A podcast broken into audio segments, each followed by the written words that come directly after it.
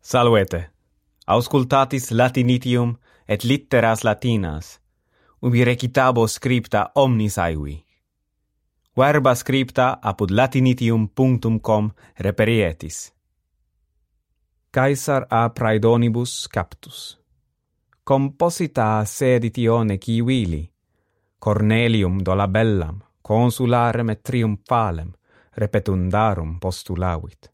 Absolutoque rodum se cedere statuit, et ad declinandam invidiam, et ut per otium ac requiem, Apollonio Moloni clarissimo tunc dicendi magistro operam daret. Huc dum hibernis iam mensibus traicit, circa Parmacusam insulam, a praedonibus captus est. Mansitque apud eos, non sine summa indignatione, prope aginta dies, cum uno medico et cubiculariis duobus. Nam comites servosque ceteros, initio statim ad expediendas pecunias, quibus redimeretur, di miserat.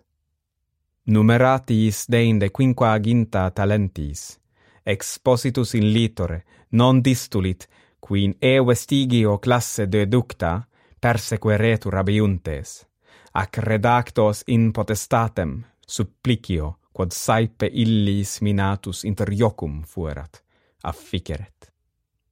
Ad finem huius loci pervenimus. Si plura huius generis audire vultis ite ad latinitium.com tantumst valete.